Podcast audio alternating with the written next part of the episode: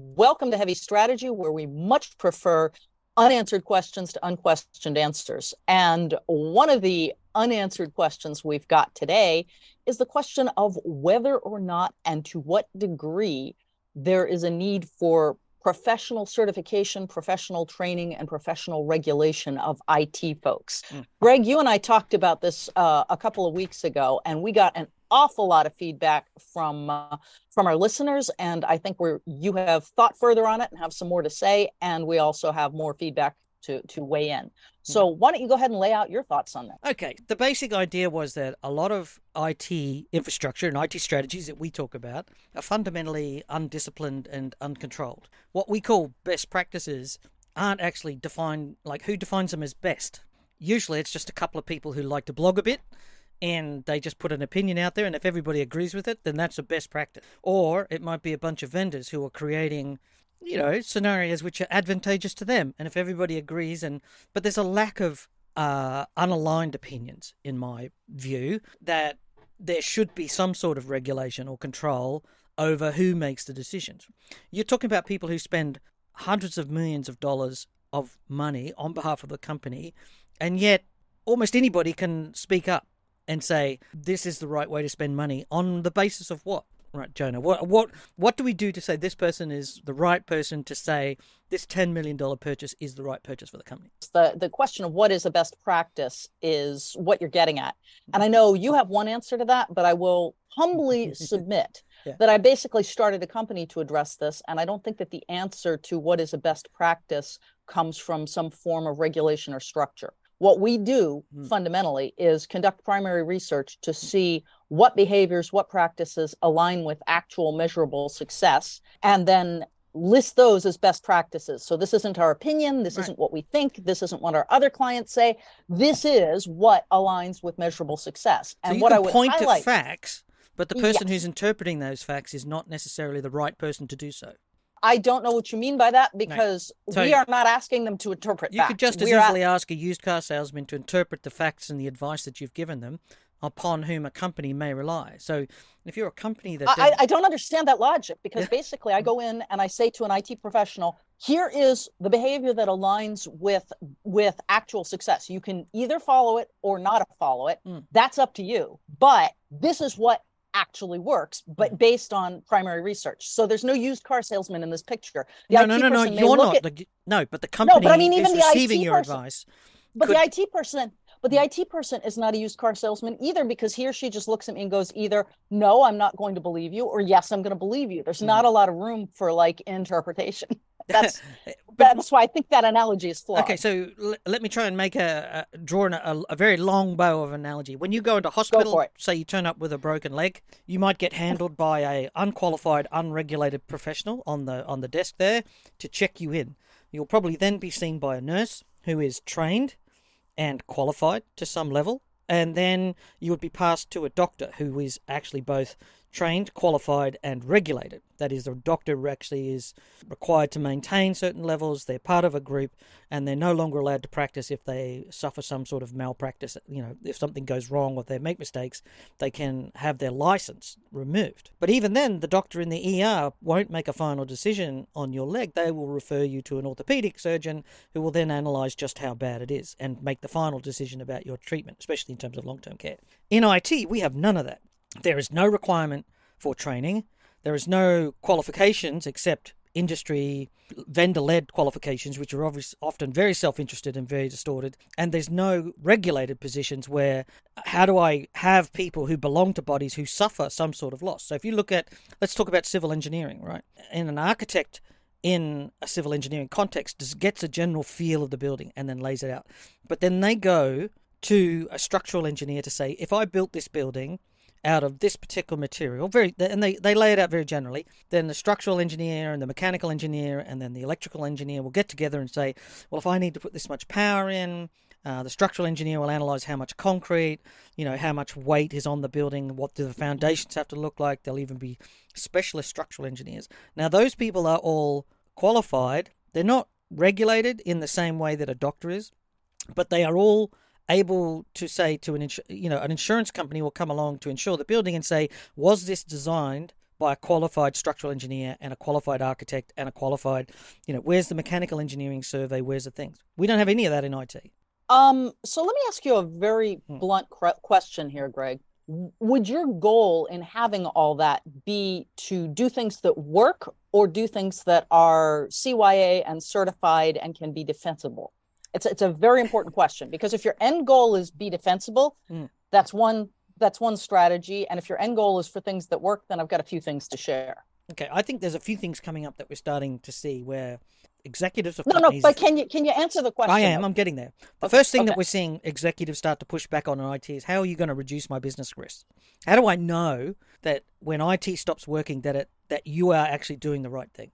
The second thing that we're increasingly seeing is insurance risk. Insurers are no longer going to insure IT for security risks or for outages because there's just no practical way to say this infrastructure is well designed and well run. How do you say, how does an insurer come in and look at your, and increasingly what we can't do is imply common insurance. Uh, medical insurance in most countries is worked on the basis that if you've got 10 million people in a pool, on average, this many people will have cancer, this many people will have, so we can roughly know how much the insurance is going to cost across so, a large So let, pool. let me break in mm. here, Greg. You're basically saying the goal here is CYA, which is fine. But I want to highlight something about the model that you've proposed, mm. sort of as a as a loose backdrop here. Well, I haven't proposed a model um, yet. No, might, well, might... well, you've talked about you've talked about a scenario where mm. you're always seen by qualified professionals once you get past the receptionist. Mm. And I just want to point out that when you're when you're using medical treatment as a model, there is a a frightening paucity in connecting standard of care to what actually works. And let me give you yeah. a very concrete example. Been, there's been a certain kind of surgery that people do for knee problems, and they've been doing it for about 30 years, and it doesn't work. Hmm. And that's the standard of care. Everyone does it. When you come in with this particular knee problem, you get this kind of surgery. And it wasn't until somebody did a double blind test where they actually did, mm-hmm. they would sedate people, they would go in, pretend to do surgery and not do surgery, but they did just enough surgery that the person had some healing afterwards. And they mm-hmm. found absolutely no correlation between getting the surgery and and having that that and that is the value of a fixed. regulated profession because no, those sorts my, of studies no, are done. No, you wouldn't no, do that. Po- you wouldn't do that study in IT. Nobody would admit to the failure. Uh, first, first of all, Greg, mm. I do those studies. So mm. does do those studies. Second mm. of all, they don't do them in medicine in all of the regulation that exists in medicine this is a this stood out because it was such a rarity oh yeah standard of, of care standard of care exists it's defined largely based on what everybody else does and not what works and that's why i'm raising the issue now that is because a negative. Now that is a negative say, of say, regulated professionals. Well, regu- regulation. When you ask for regulation, you're asking for people to conform to a set of practices. You are not necessarily asking for those practices to conform to being effective. That's a much bigger, harder problem. Mm-hmm. And again, I started a company in IT and we've been doing this for 20 years precisely to yep. answer the question of does it work? Even in medicine and in most other regulated industries, you actually aren't proving that it works. You're simply proving that you've crossed the T's and dotted. I would say the reverse condition exists here. We buy products from vendors or from open source with zero guarantees that the product works and zero guarantees that there'll be any support or maintenance ever, right? And all risk is held by the buyer most technology companies sell their hardware with a 90 day guarantee.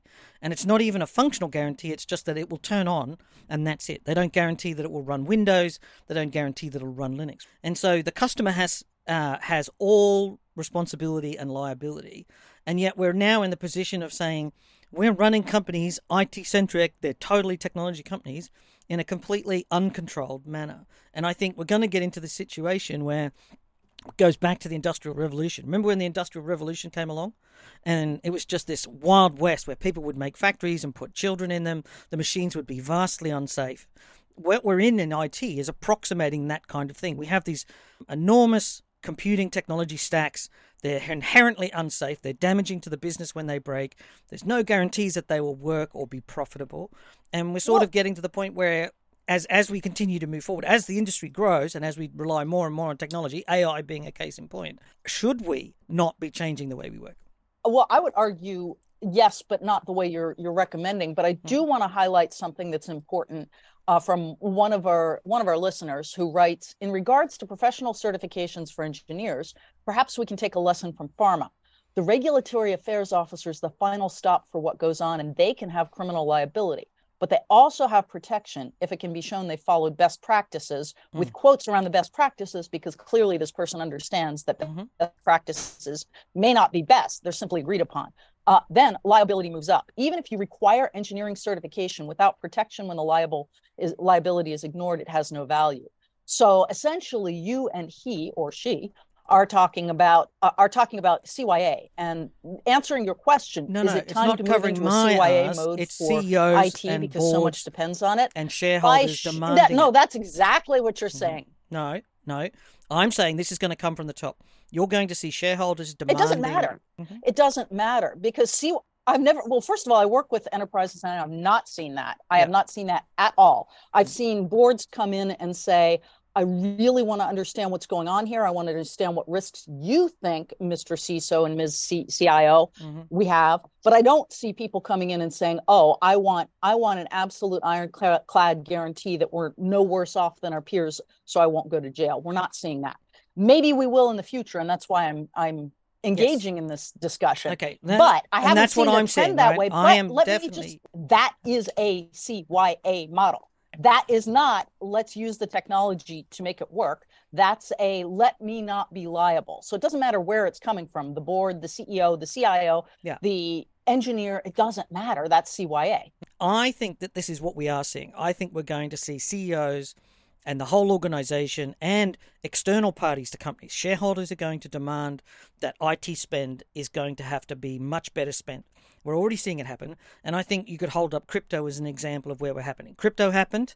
They were let go as an unregulated, and we saw 22 year olds managing $12 billion worth of funds or you know even more in an Excel spreadsheet and doing all sorts of unrealistic and improbable things because they were A, unqualified, and B, unregulated. They could just do whatever they like and nobody was watching them. And now the crypto is being sucked into the traditional banking system, kicking and screaming, and they're going to have to employ qualified professionals in a regulated marketplace. They're not going to be allowed to do it. I think IT is going to, maybe not this year, maybe not next year, but progressively over time, it's going to rely on qualifications and it's going to rely much more on regulation as we see the industry really, really become serious. Like I would posit to you that we are still not even serious about IT today. We're still in the early stages.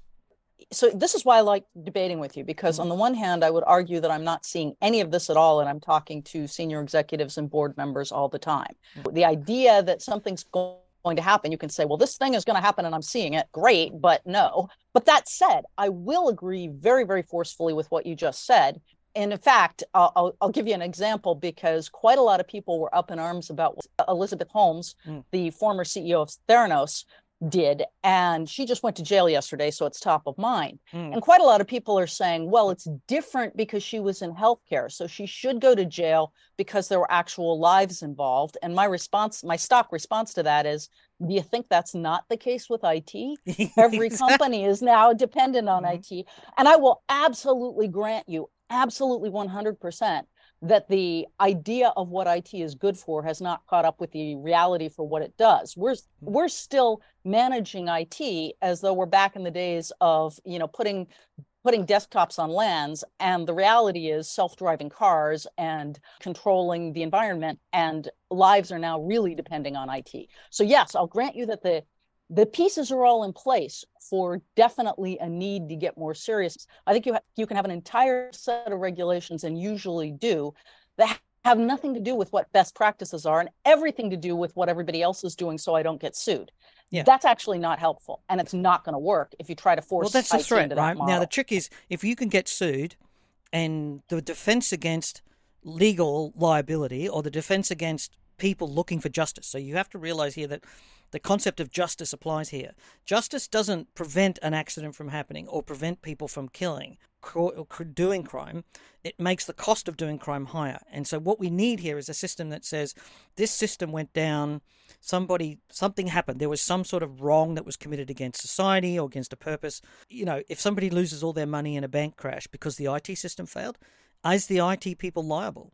Well, I think increasingly you're going to see that, right? Because justice requires, after the event, that society punishes somebody so that there's an incentive for people to do something better the next time around. That's the nature of justice it happens after the damage has been done. Then well, comes oh, the ahead, go ahead, liability, which is associated with that. Once an injustice has occurred, somebody may attach financial liability, although a liability can happen without justice, right?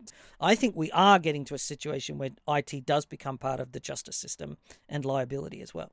Uh, well, I think we already have in in the case of cybersecurity. And as you were talking, I flashed on the the one and only that we know of case where a CISO went to jail for certain practices, which is Joe Sullivan of Uber, Mm. who got sent to jail. However, I want so absolutely we're getting to the we're getting to the violent collision of justice and IT at least or cybersecurity in any event. However, I do want to highlight something. Mm. Uh, it's really really important to distinguish between didn't follow the standard of care and didn't do something that was proven to have worked because I think they're two different things. Right. And the case of Joe Sullivan is actually very important because what he went to jail for was failing to inform a bunch of people of the breach, which very interestingly was something that a couple of years later the FBI decided was Right. not in fact best practices. So he went to jail for something that wasn't was best practices at the time, got changed later, and really doesn't have any tight coupling to what works and what doesn't work. And that's that's my area of, of focus. What Okay, works and what Let doesn't. Let me give you another example. Let's talk about legal professionals. They, you can Okay. have legal assistants who have very little training, if any, and they just work at the lowest levels. Then you have lawyers, and then you have barristers, and then you might have Queen's Uh, Counsel. well, well, Greg, you're going to have to stop there because Mm. the United States system is very, very different from the Yeah. Australian or UK system. So just to Sure. be clear, you're But- talking about outside the US. there is tiers, and only certain types of regulated professionals are allowed to undertake certain activities. So if you want to take a senior criminal case, uh, you want uh, have a barrister. You don't want to be represented by a solicitor. You may be That's represented. that, that is not actually the case in the Mm. US. Basically, anyone who passes the bar can hang out a shingle and say, I'm practicing law, and today I'm a civil attorney, tomorrow I'm a criminal attorney. right. It's not like you have to go pass tests. okay, what you do in other countries, right? So let's move to a Yes, so different one. Let's look at the difference. nuclear. Let's talk about the nuclear industry then. So, Uh, which I'm somewhat familiar with since my dad was in it for quite a while. About so 50 in the years. nuclear industry, when they build a reactor, they conduct years of ana- analysis and evaluations and drills and so forth.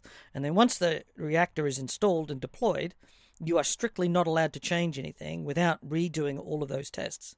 Now, in one reactor that I was involved in, they only certified the reactor to work with an operational environment up to one gigahertz. In other words, AM, FM, you know, various frequencies around the television. And any attempt to deploy equipment beyond one gigahertz was not that it was not permitted, it wasn't actually permitted or a part of the approved design. That could be a model. I think that's an extreme model, but you know, why not? For the very simple reason that have you noticed there aren't any more nuclear reactors being built? What Mhm. happened was the overregulation. And in fairness, Eh, you know, the civilian universe does not follow regulation well, so that's a whole different discussion. But essentially, overregulation completely killed nuclear energy. So now we're sitting around, you know, we're sitting around whining about climate change and fossil fuels, and we could have had perfectly fine energy sources 30 years ago if we hadn't, you know, just decided well, I that would no argue that way. we've had so few nuclear accidents that the regulations actually worked. The risk Um, yes, Yeah, and we okay. don't have yeah, we, but we don't have nuclear energy. So if you want to put that level of regulation on IT, we're going to go back to using abacuses. Yeah. Now Um, I think me- nuclear regulation, that sort of approach, like whatever is not Yeah. specifically included in the design is explicitly excluded until tested and validated by a large team. I think that's too far. Technology needs to have more needs to maintain a pace of innovation and change to deliver benefits. But equally, you don't need somebody like Elizabeth Holmes just turning up and saying, "I'm a, I'm an expert. I know.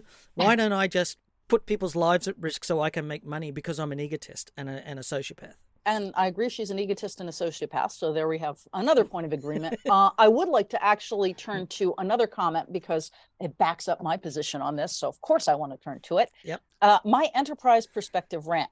Piggybacking on what Greg mentioned, I think for standardization to work in IT, you need a governing body like the IETF to have more teeth. Then he, he uses a couple examples and he jumps in and says, So, as a practitioner, we end up creating our own codes and sets of procedures to make make things work. A simple example is the varying implementations of spanning tree, which after 25 plus years in the industry still has interoperability issues. I would argue, and this is again our, our, our listener, I would argue that in 2023, nothing can melt down an enterprise data center faster. If the current model is never challenged, for better or for worse, I think every system will be a snowflake, resulting in operators doing their best to mim- mimic a standardized body, which is what you just said.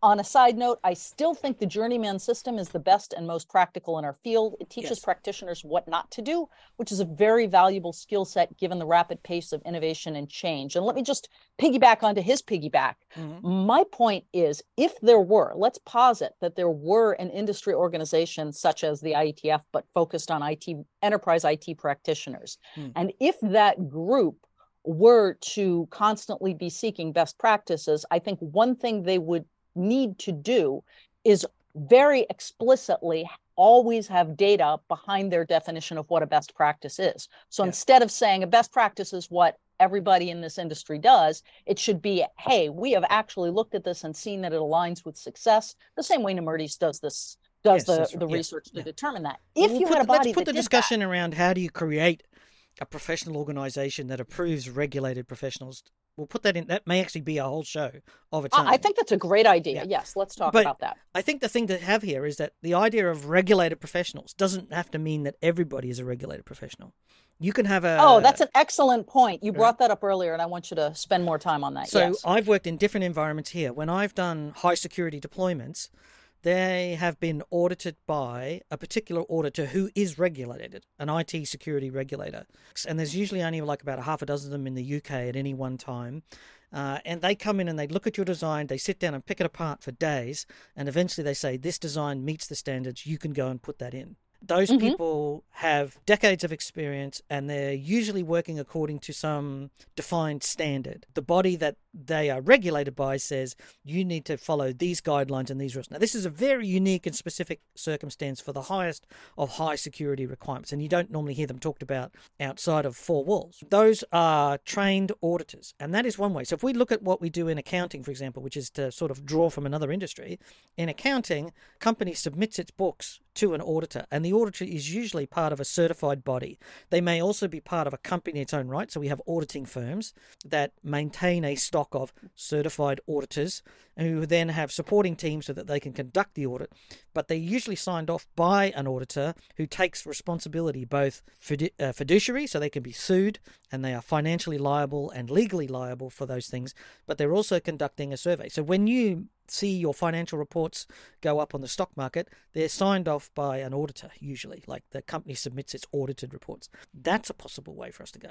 Possibly and i'm going to i'm going to read another follow-up from one of our listeners who says lots of complimentary things about us but i'll skip that. And he or she points out i've been an it professional for almost 20 years now. Now i've gone from an it degree if that's a word intern doing only help desk to being an sme and team manager in the IT domain, you can't even start without knowing a few basics. So the accounting model mentioned really would not work. Mm. Uh, and then he goes on, or she goes on, to talk about the clear barrier between operations and engineering, and engineering and architecture, which again could be another yeah. uh, another deep dive. But how would you answer that? That you know, look, that accounting model just doesn't work in IT because of the need for understanding the basics. I, I don't have an answer for you here because I think the whole thing has to evolve. How do we define best practices in a fluid enough way that an insurance policy can be tested in a court of law and be validly, yes, this is good, or no, they made a well, bad mistake, or, or I mean, that is a very hard question to answer. Well, and I think there's a there's another issue that all of this discussion is kind of sidestepping around, but that all of your all of your examples, with the exception of medicine, and I'm going to come back to that in a second, don't address. You know, in these highly regulated areas. Hmm. The problem is, as we talked about earlier, there's a spectrum of attitudes or stances that, that organizations and entire industries take towards IT, hmm. ranging from conservative to leading edge, bleeding edge. And the big difference is whether you see IT as being a, a competitive advantage and strategic differentiator for you. Mm. And if that's the case, then you are not necessarily going to want to follow the best practices because IT can actually make you more successful. And that's the, the problem is there's a significant percentage, anywhere from about 40 to 60%. So basically over half of most of the organizations we talk to are in that space and do see IT as a competitive advantage. The, the whole idea of adhering to best practices that were defined five years ago is a complete fail for them. So that's not going to work. I think so, uh, I think but that doesn't really mean... important I think the flip side here is we don't have to see every company as having a regulated IT approach. And not all IT inside the company necessarily has to be under the control of a regulated or an audited system. So, for example, desktops. If Microsoft Office lasts for much longer in its current form and isn't replaced by something oh, else, dear God, right? please, let's hope it doesn't. But carry on. Those apps don't need to be regulated or have qualified professionals to uh, operate. Uh, oh, I would, I would actually disagree on that highly because right, what you because do with the right content, now, maybe right? How do you? No, no, no, no, no. The apps themselves and the entire infrastructure that Microsoft delivers should actually adhere to some basic level of, of regulation that says you are not introducing more bugs and vulnerabilities into the system than you are taking out. and right now, Microsoft would fail that. So, side note, carry on. but I mean, and and it is, but it is a reality that companies turn to value-added resellers who have no skill, True. No talent, no no qualification, no guarantees of um, that they've done any sort of learning or skill validation, and they will proceed to set themselves up as advisors to these companies to spend this is true, yes. millions on a solution that is absolutely core to their business, right? And I don't think, and and this industry is a is an absolute attracts these so-called entrepreneurs who are literally just they don't know that they're scam artists and making shit up. Yeah, making they just make stuff up. up. and then sit there mm-hmm. and say, "But I am an entrepreneur, therefore you should." And we have this. There's a whole delusional industry around this. Now, that's now this is starting to fade.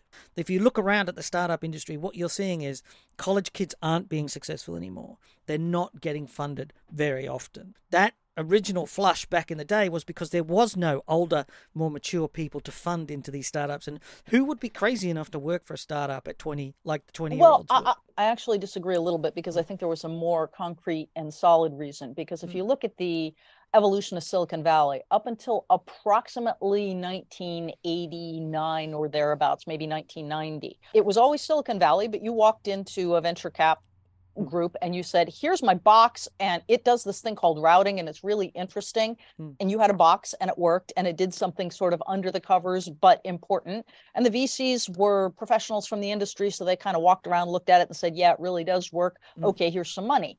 Then we moved very, very quickly into the monetizing eyeballs model, which was when Google and all the other ones started. And they kind of walked in with PowerPoints and said, if we could do this, great riches would ensue. And we moved into what I like to call the subjunctive mood.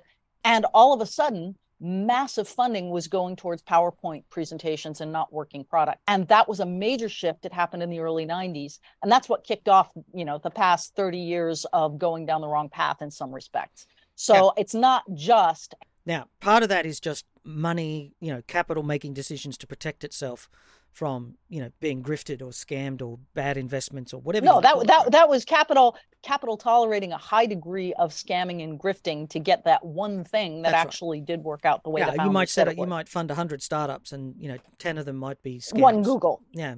To get one yeah. Google. Oh, now, or ninety of them might ninety of them might be scams, but, but that is 10, no longer true, or that 90. is much less yeah. true than it was now than ten years ago, and even much much less true than it was twenty years ago you won't find the VCs. I'm not sure that's true, but where are you going with it? So this is the signals that I'm saying that are the signal that the market is turning. Right, there is much more money at stake. We're seeing investments, much fewer investments with much larger sums going into into companies now. So instead of this sort of, you know, I completely disagree. I mm. completely disagree. Look at the AI market that that went completely insane after after yep. it's not Chat GPT, and it's all funding nonsense. Yeah, I'm saying generally. I'm not saying for specific. Once a market gets that buzz around it, you or like crypto just a few years ago was the same, right? Yeah, and there'll be another one coming yeah. along in just a few years. There'll be another revolutionary technology that's going to do our hair and wipe our butts and all that sort of stuff. But in general, you are not seeing the investment in technologies of just crazy investment. You're seeing rational I would suggest that we do another deep dive on that because that, uh, as they say in the legal profession, that uh, that seems to imply facts, not in evidence. I don't actually see any great sanity in uh, in investments. I'm seeing that the investments are going to a different flavor of insanity this month. Hmm. Uh, if that's the case, and I don't disagree that it is, I just I don't spend a lot of time watching where people are putting investments ever since they stopped putting investments in things that actually work and started moving towards the we invest in PowerPoint slides. And I think now, we're still investing in lots of PowerPoint slides and at you know, yeah. Let's take a look at um, civil engineering, like a housing market or the office market. We have a whole bunch of controls around people who build buildings because we don't want them to just collapse as soon as they're built. Look at the recent earthquake in Turkey, where buildings that didn't have, they weren't a regulated industry. Anybody could build a building. So an earthquake came along, and a large number of buildings fell down, and people died, and worse, and you know survived, and then stuck with starvation, no water, and so forth. Right? There is a there is an argument to be made that at least we could stop the worst excesses. Now, I'm not saying we need to regulate for perfection. I think this is a mistake that a lot of people make is say, "Oh, but you're not letting me innovate." I think there's a, a role for regulated professionals to stop the worst of the abuses. And that is approximately similar to what happens in accounting. So, in accounting, you have to, once a company gets large enough, you need to have a certified practicing accountant on staff. That person's role isn't to bring the world's best practices of accounting, it's to stop you from doing the worst practices in accounting. So, prevent scams, prevent grift, you know, that type of stuff. We don't actually have to look at regulation as, as preventing the best think of it as just preventing the worst. So you could actually just have to hop over a very low bar, if that makes sense. Uh, it does, but I want to play off something you said earlier because you didn't bring this up in our other conversations about this, but I think you may be mm. onto something here.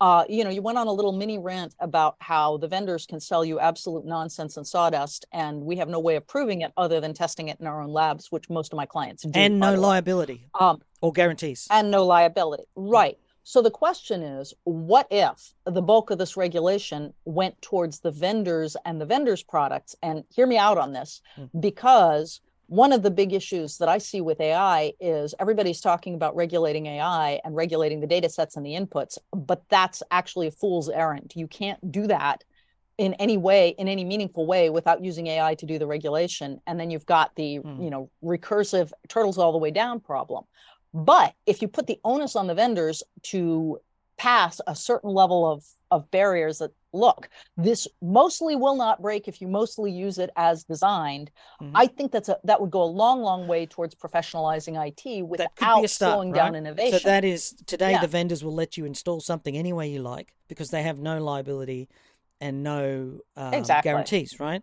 And if you want to install it wrong and deploy it wrong, that's not their responsibility, and nor do they stop you. But what that also does is that entrenches the vendors because it makes it very difficult for a competitor to enter the market. This may why? or may not why? be a trade-off we want to Greg, make. why? Because you can, you, if you, you made a statement, I'm a, not seeing the logic. Because if Why you want to have a regulated solution or an approved solution, you can only buy it from vendors who've achieved approval, and therefore the but ability. for that solution, but yes. the, the, but it can't. It, it's not going to be a Cisco just got approved. It's going to be the Cisco XYZ box got approved. Mm-hmm. I don't know that that changes the barrier, uh, or mm-hmm. shouldn't necessarily make it any harder for a small company to get product I, XYZ. I am saying that that trade off exists. If you if you appoint regulated professionals or if you put regulation on an industry in general it entrenches the existing players. In fact that is why the ai companies are insisting on regulation because that entrenches the Excellent early players point. right? I, now, I, would, I would disagree though with an example from pharma. At least in the united states there's been no problem with small pharmaceutical companies starting crazy experimental drugs. In fact, what usually happens is exactly what's already been happening in the IT industry. You get a small startup that generates something, uh, it looks good, it starts passing regulation, and that's when the big company snaps it up and then throws you know billions of dollars yeah. of marketing on top of it. But that may be a trade-off that we have to make if you want IT yeah. to grow and to be safe and to have some sort of liability where the vendors take the liability, you're going to have a trade off about what you can buy. You may not. But, but no, to... you, you just disregarded what I said and mm. moved forward saying, notwithstanding what John has said, I'm going to hew to my original mm. argument that it necessarily favors the incumbents, and I'm arguing that it doesn't. So mm. I, I don't know I think it, that this is a, I think it trade-off. can. I know you. and It it, and it yep. may be But it- that that's something that you you accept, right? There are in the medical profession we accept that hospitals and doctors are accredited and regulated, and that is a reasonable trade-off, right? Because the impact of quacks was worse than the impact of regulation. Uh, well, yes, but no. I mean, I'm going to come back to the Mm. pharmaceutical scenario. I don't know that it, it it is a trade-off that even needs to happen. Yeah. I think there are ways to structure it such that there is no trade-off required. And yes, I think Yeah. looking at the source, the other thing that I mean, the flip side here is that if you go back to an mm-hmm. insurance company and say, "Look, I've had a regulated mm-hmm. professional, a regulated and qualified professional come in and perform an audit on my network. I'd like a discount on my insurance," and they might get that, and the price of that might be worth it, or they might want to be able to say to their shareholders, "We have an IT which is." Audited, here's the audit to show that it's meeting at least minimum standards. But there might be other companies out there who choose not to, and that should be also permitted, right?